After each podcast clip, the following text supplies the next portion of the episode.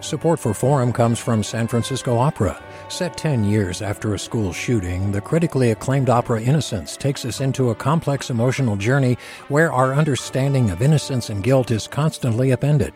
Kaija Saariaho's ethereal score collapses the past into the present as a community of survivors grapple with how to move forward. Don't miss the highly anticipated American premiere of Innocence, June 1st through 21st. Learn more at sfopera.com from KQED. Welcome back to Forum. I'm Michael Krasny. A new KQED investigation finds that more than a third of senior care facilities are at heightened risk for wildfires, and many aren't ready for emergencies.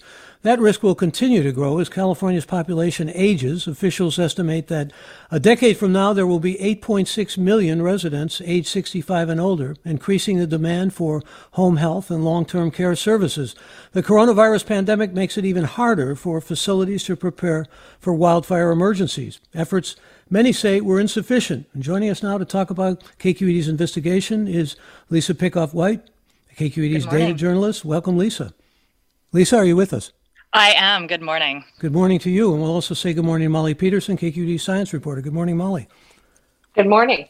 And let me congratulate both of you, along with uh, April Dembosky, for this report and this investigation, which is really not only important, but highlights what really needs to be done. And you did yo person work here with Cal Matters. So kudos to you all on this. Uh, let me begin, Molly, with you. And let's talk about uh, the fact that California is getting older faster than the rest of the states. And the rising demand for care facilities that I mentioned is borne out by the fact that thousands of these facilities are at risk, uh, and the emergency preparedness laws are simply weak and aren't enforced.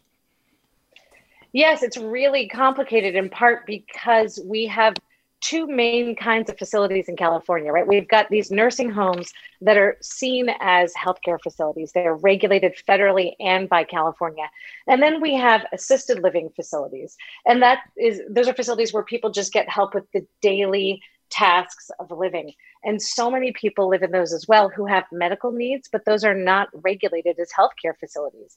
And those are the ones that April Dembosky, in fact, spent a lot of time thinking about because she reported on the abandonments in Santa Rosa. Well, there aren't really any state agencies taking responsible for checking these numbers, and that includes old people living alone, doesn't it?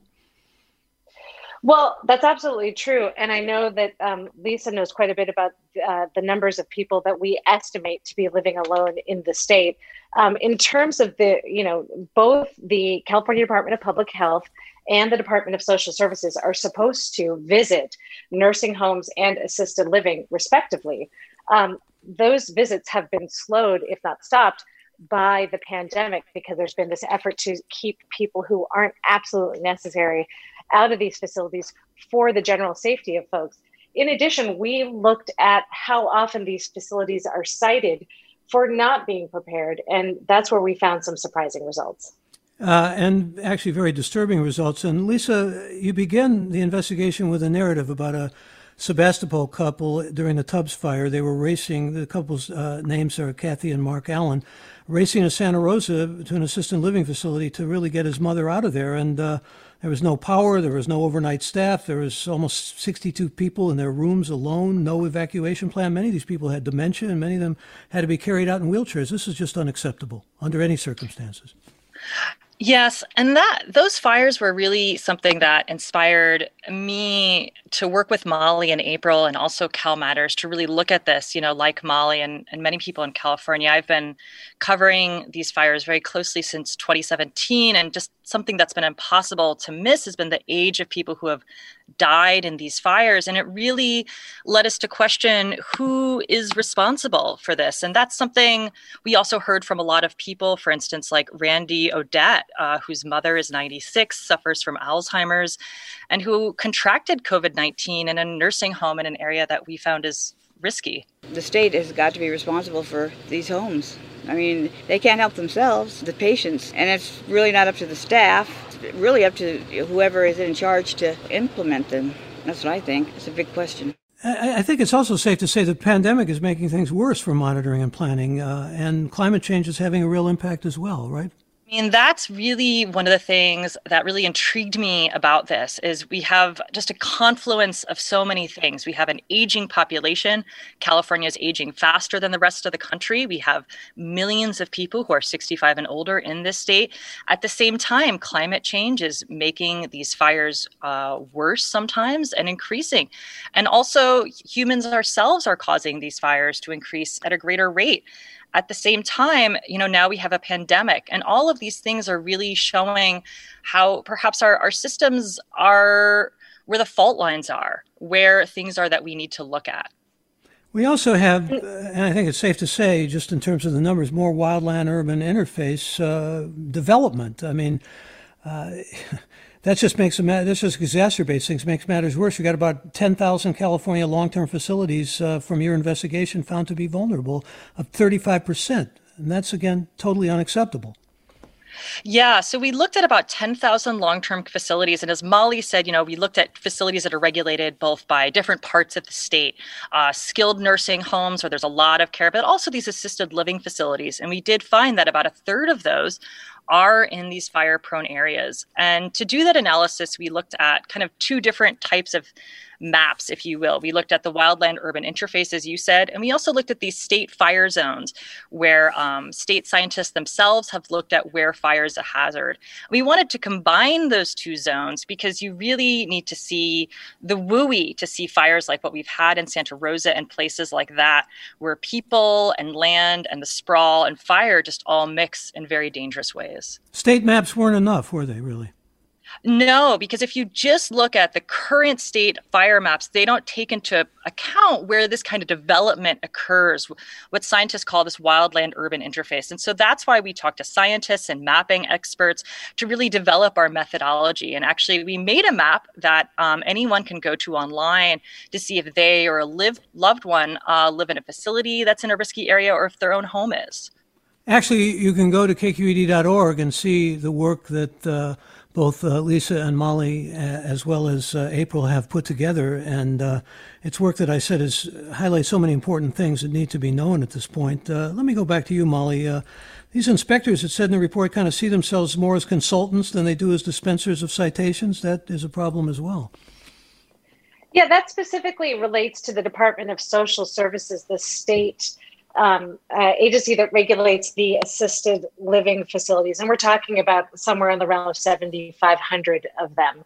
Um, there are also these federally regulated uh, skilled nursing facilities and intermediate care facilities, and they're subject to these emergency preparedness rules that that began being a subject of discussion in 2004 and 2005 when there were hurricanes crossing Florida, when Hurricanes Katrina and Rita happened to the Gulf Coast.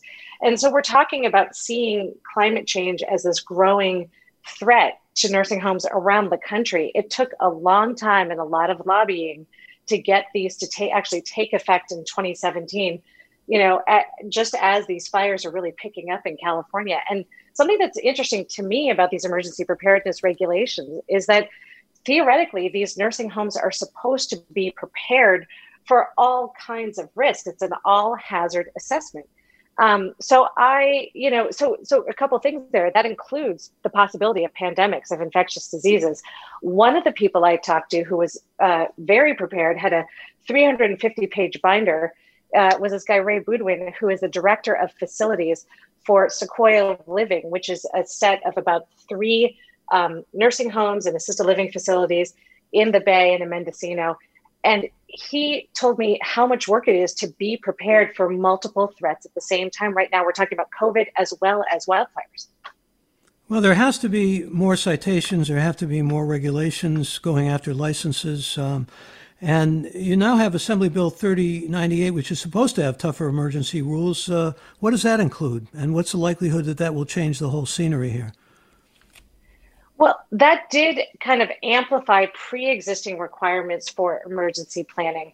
Um, it required facilities to have uh, evacuation chairs to help people downstairs. As you recall, um, uh, in our telling, and this is a lot of this was April's work, in our telling of the Santa Rosa evacuations, um, we, you know, talked about how these family members were bumping these wheelchairs downstairs to get people out evacuation chairs or these mechanisms that help people move out of facilities more quickly. Um, also, you know, in the last five years, the Department of Social Services has been inspecting more frequently. And these requirements, you know, are tighter, they're tougher than they used to be. But right now, the way that the Department of Social Services is using them is um, infrequently are they citing these facilities for having problems with their emergency plan. And um, when they do cite them, they say, hey, you know, we want to continue to have these facilities stay open. It also is worth saying the Department of Social Services can't issue civil penalties, can't issue fines related to a lack of emergency preparedness. And that's something we see on the federal side too with nursing homes. They don't treat it as an immediate harm most of the time. It's the kind of thing you can handle with some paperwork and then move on. We're talking, if you just joined us, about a KQED investigation and how wildfire is endangering California's seniors. That uh, endangerment even exacerbated to a greater degree because of climate change and the pandemic. We're with Lisa Pickoff White, data reporter and senior producer for KQED, and Molly Peterson, science reporter for KQED News. What questions do you have about the safety of seniors during a wildfire, during this pandemic? You can give us a call now, and we invite you to do that and join us.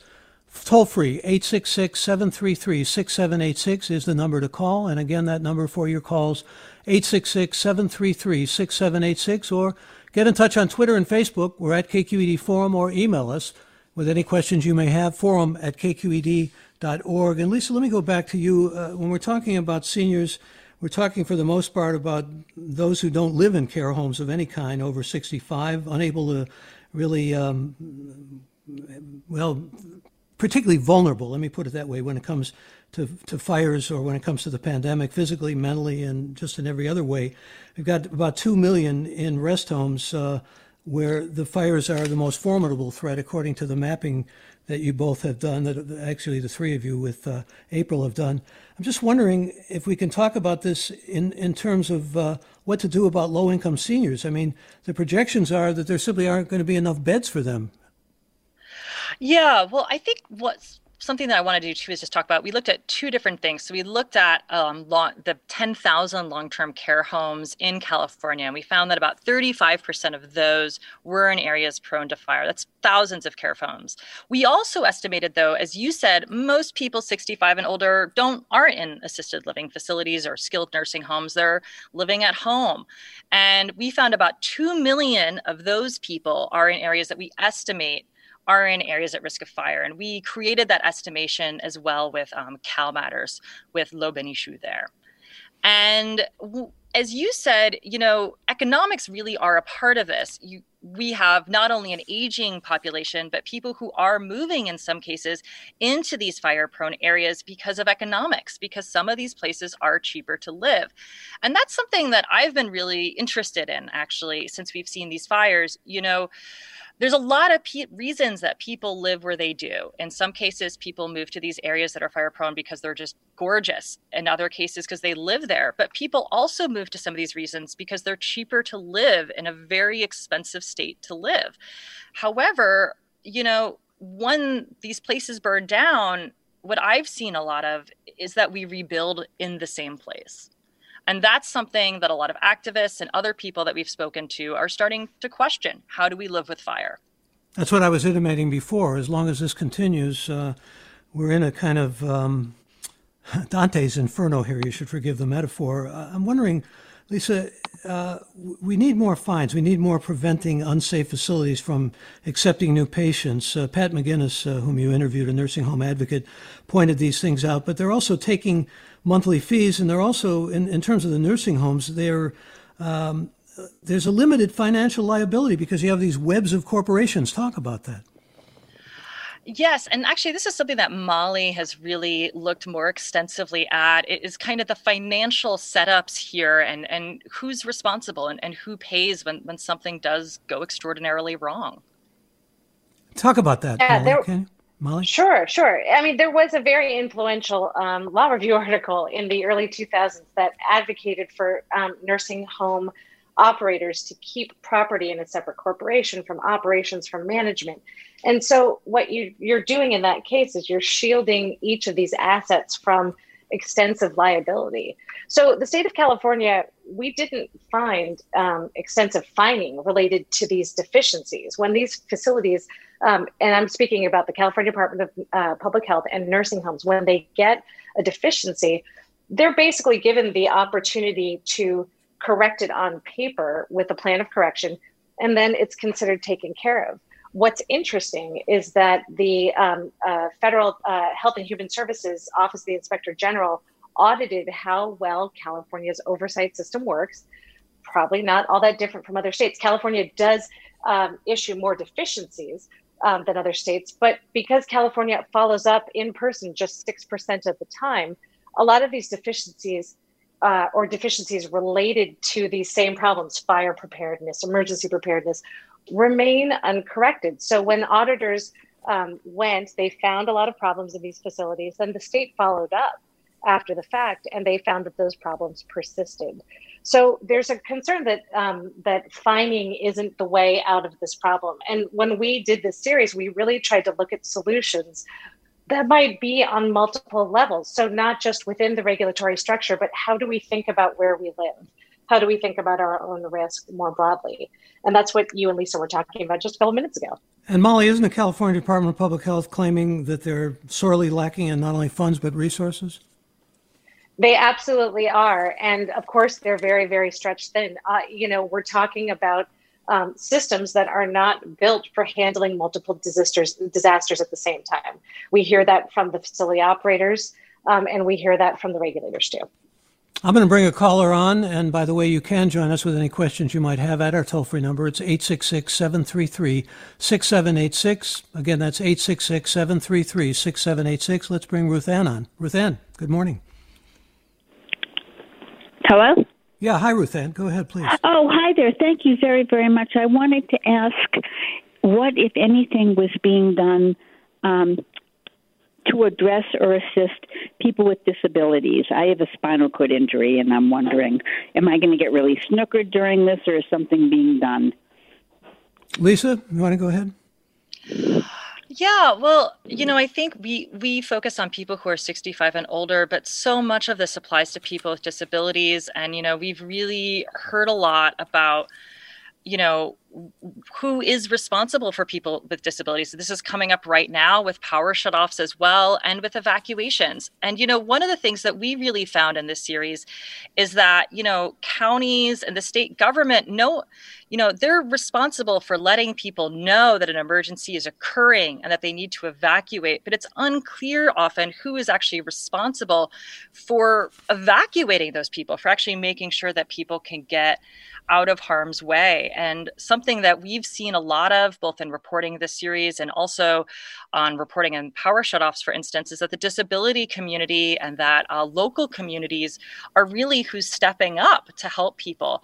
For instance, we looked at a buddy system that's being created in Grass Valley by local community members, where um, someone, uh, people are literally buddied up to help each other out to make sure that if someone, that if a fire is coming or if the power shut off, someone knows and that they know who they can go to for help or that they know who they're supposed to help to get out.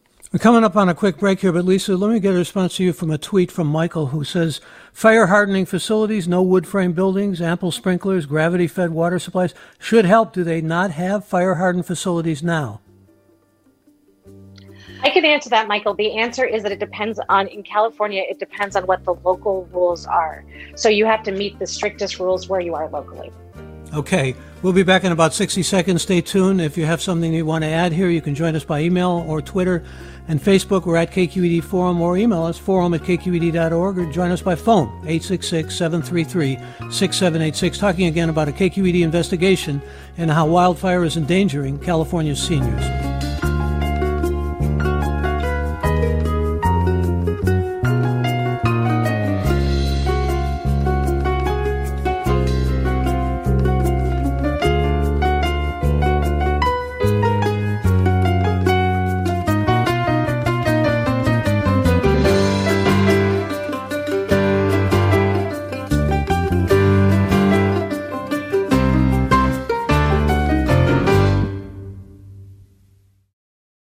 We're talking about a KQED investigation into how wildfire is endangering California's seniors. With us, Lisa Pickoff White, data reporter and senior producer for KQED, and Molly Peterson, science reporter for KQED News. And you are going to be with us as well. In fact, let me go to another caller. Jake joins us from Oakland. Jake, you're on.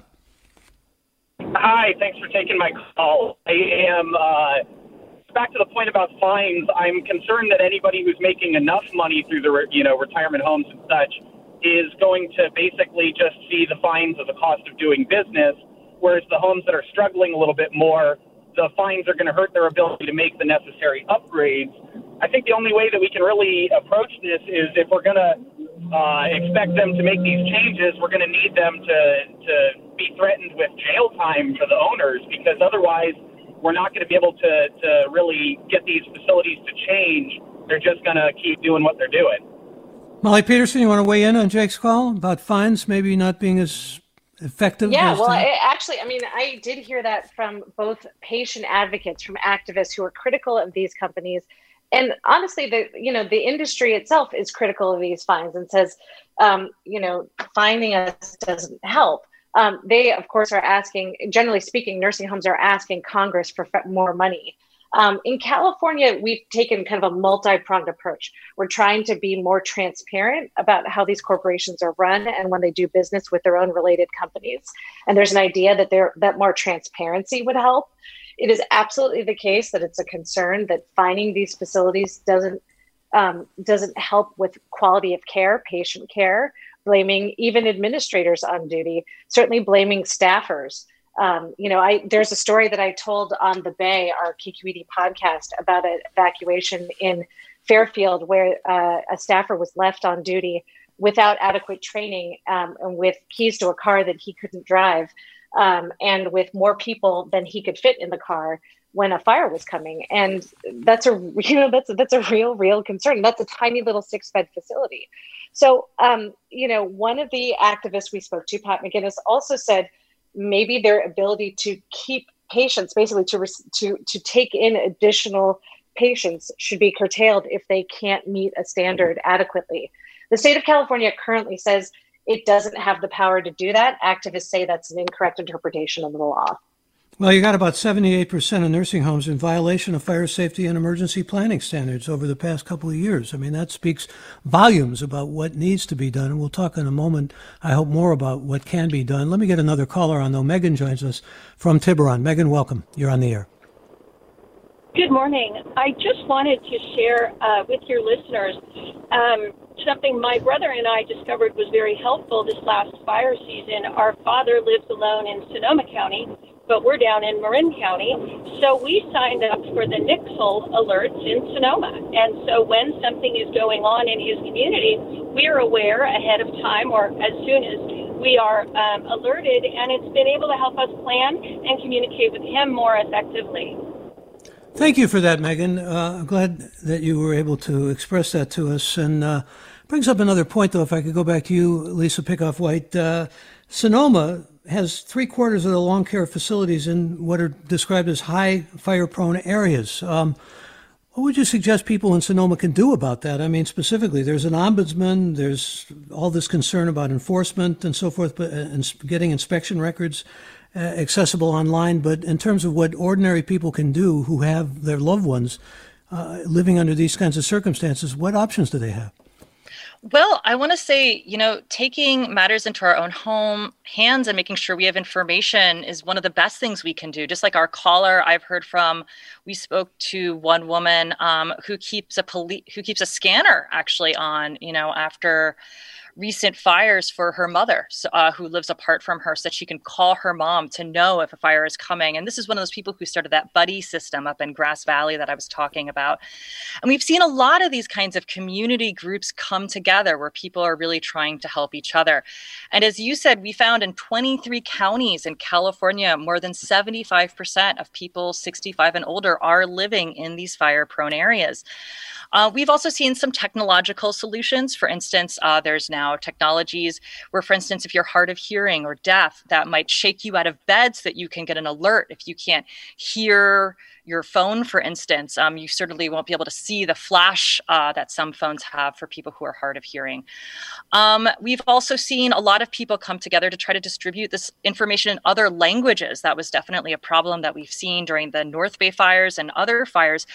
You know, there's just all of these populations in California, where we often call them vulnerable communities. This is something I've been thinking about a lot. We used that word earlier, where we talk about older people who are vulnerable, or the disabled, or sometimes people who um, are not primarily English speakers. However, what we I feel like we found in this series is not necessarily that the people are vulnerable, but the systems are vulnerable. Often these people are very resilient. Older people have a lot of experiences that they can teach the rest of us about how to live with fire, for instance. And so what we're really looking at are these multi-pronged approaches of living with fire. How can we strengthen the regulation? How can we really examine where we live? And how can we make sure that we can get out and our neighbors can get out when something occurs? And that brings up the whole question of availability of transportation which is a big question in this whole calculus that we're talking about. But whether you're talking about nursing homes or residential communities, all of them, at least on paper, require planning and training and fire drills, and we're just not seeing compliance. Yes. And also, we do have a sheet for people who have a loved one in a care home facility that they should really check out. We came up with questions that you can ask the facility to find out what their emergency plan is, to find out what kind of vehicle they have to get out. Let me bring another caller on. Erica joins us next. Erica, welcome. You're on the air on Forum. Thanks for taking my call, Michael. Uh, Erica Anderson, I'm a psychologist in Berkeley, many years. And I'm concerned about a resurgence of ageism in America, uh, an issue that uh, underlies all of the ones we've been talking about today. Uh, as a young psychologist, I worked with elderly people, and I, I, I felt great disdain from my colleagues about why would I do that. And uh, I'm concerned because during the pandemic, we've seen the disparities, all the disparities, health disparities, and who who uh, succumbs to COVID. And we've had political leaders uh, espouse the view that we're we're we can sacrifice a few older people for sake of the economy. I find this just morally reprehensible, and I'm concerned that there are too many people in America who share that kind of view, whether they say it or not. And I'll take my uh, answer off, off the. Uh, thank you for those comments, Erica. Either Molly or Lisa want to say something about ageism and escalating ageism well, in America or here in California? I will I will say that we heard that from a lot of folks. We heard about this concern, and I think Eric is raising an excellent point. Um, you know, the state of California. The, the the the thing I would say about that is that the state of California is facing this um, they call it the gray wave people don't like it when you call it the silver tsunami but we've got this huge population of folks over 65 that's coming, you know, that's, that's coming into that age in California. And like it is a it is a societal concern that we're all going to have to deal with and have some solutions for because uh, we've got this very real concern that we're not going to have enough places for people to live um, in these years and that people can't afford to continue to live and live safely in these years and safe from any number of things. The other thing I'd say about Erica's point that's excellent is you know the real concern that we see about having facilities in risky areas isn't just the physical destabilization that happens when people are evacuated.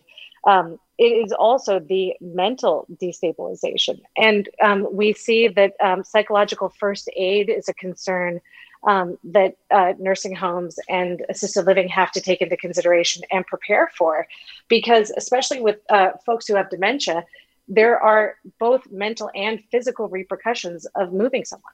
There are tremendous psychological effects on people of wild, with wildfires, traumatic effects, and not only that, of course, but when you think about smoke, uh, and particularly those who have compromised immune systems, and here's Jane, in fact, I'll go to you on this, Molly Peterson. Jane writes Those in nursing homes with respiratory conditions face additional, potentially fatal health problems from smoke. And depending on which way the wind blows, this can be a problem even a couple of hundred miles from the fire. I'm older, live in Berkeley, have a respiratory problem, and ended up in ICU for days because of the smoke from the Camp Fire, which was 200 miles away. Molly?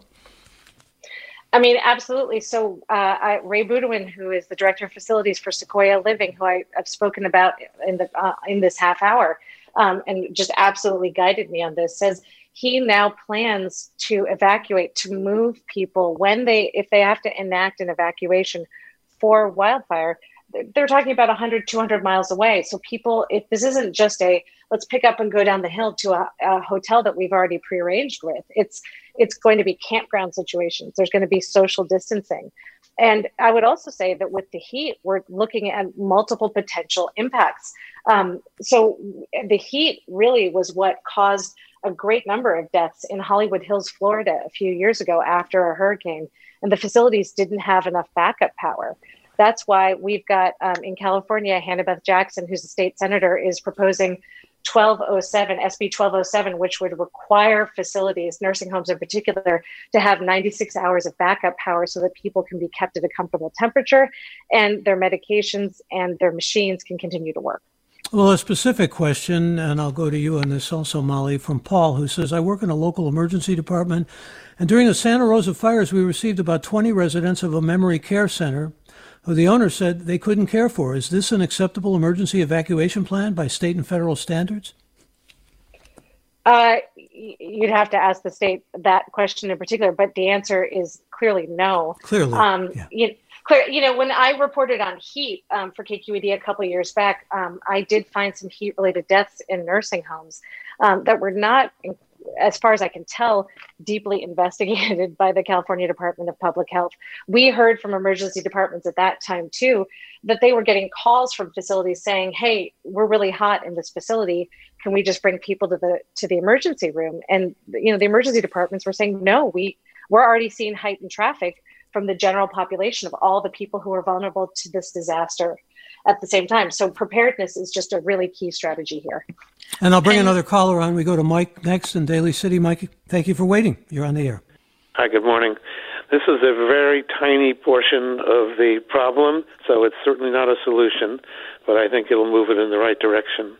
Uh, I think if you take what the inspectors are claiming is not their job, where they say they do consulting but not violations, I would call their bluff and say rather than handing out fines and sending people to jail, make it so that the facility gets its certification modified. Sort of like they used to do with restaurants. In other words, the inspector would not come in and hand out a fine.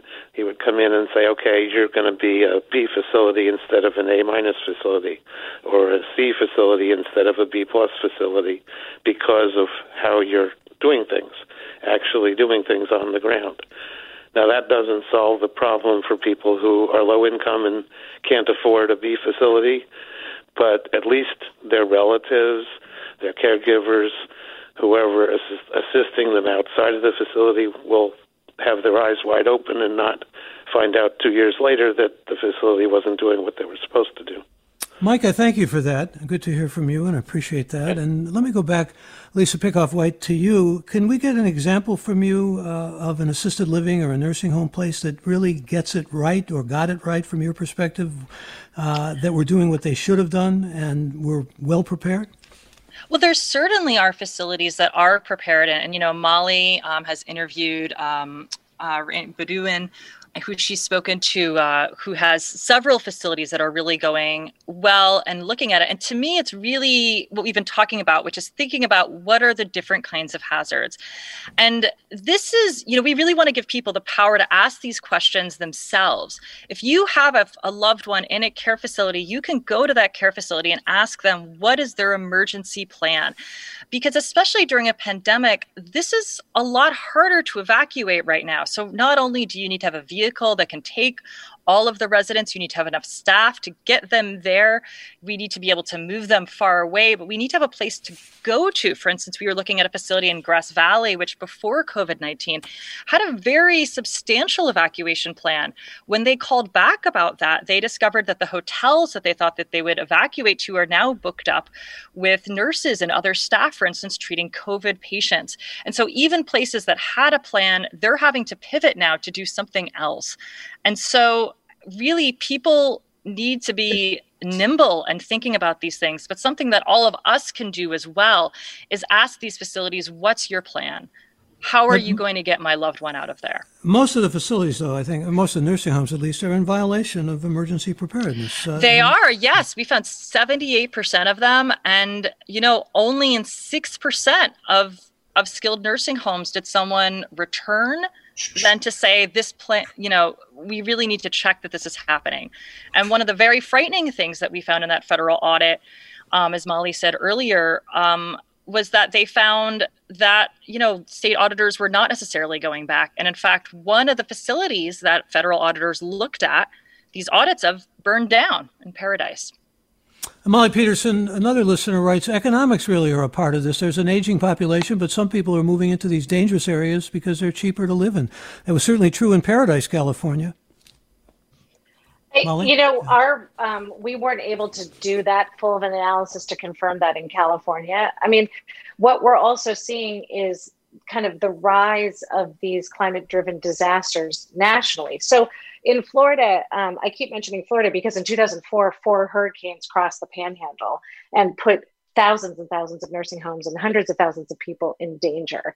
And that was really the birth of this kind of move of, hey, maybe we should make these places be more prepared. In Florida and um, and also in Texas, there's there's some rules about this as well. But in Florida, um, you know, nursing homes and assisted livings have to run their emergency plans past local um, and state emergency managers who then tell them whether what they're doing is plausible. So there's, there's this cross check between this healthcare facility and the emergency management system. In California, uh, you know, the uh, the emergency uh, management system, the California Office of Emergency Services, and local emergency managers don't have to see these plans ahead of time. It's strictly within the regulatory system of healthcare.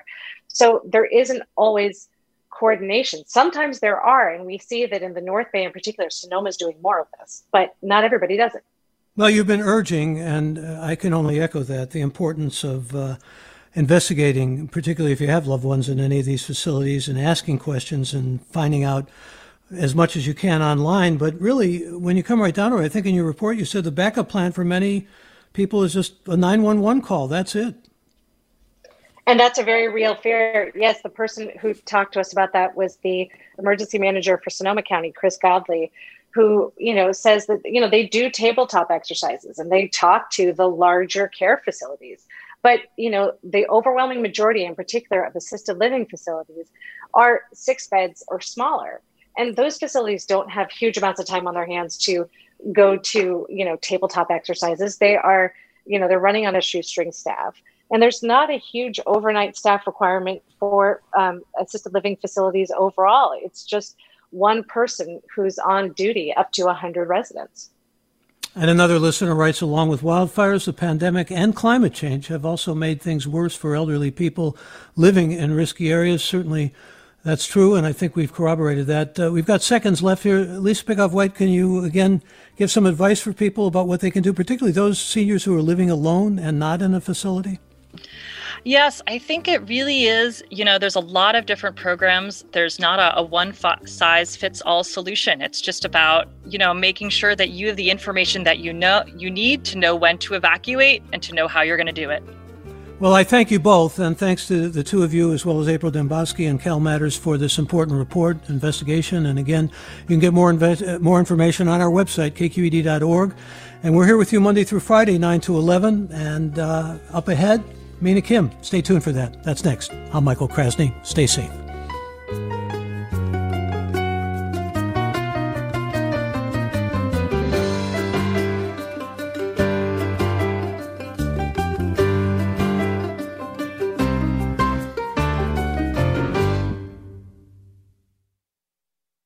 Funds for the production of Forum are provided by the members of KQED Public Radio and the Germanacos Foundation and the Generosity Foundation. Support for Forum comes from San Francisco Opera. Set 10 years after a school shooting, the critically acclaimed opera Innocence takes us into a complex emotional journey where our understanding of innocence and guilt is constantly upended. Kaija Saariaho's ethereal score collapses the past into the present as a community of survivors grapple with how to move forward. Don't miss the highly anticipated American premiere of Innocence, June 1st through 21st. Learn more at sfopera.com.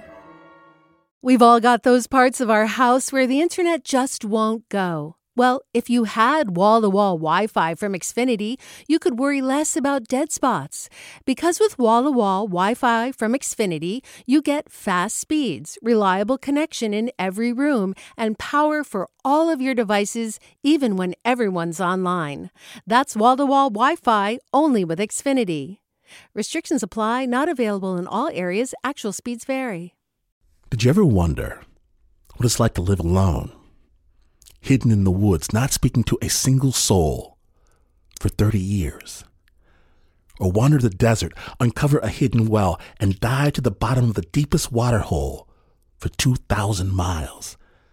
The Snap Judgment podcast takes you there with amazing stories told by the people who live them, with an original soundscape that drops you directly into their shoes.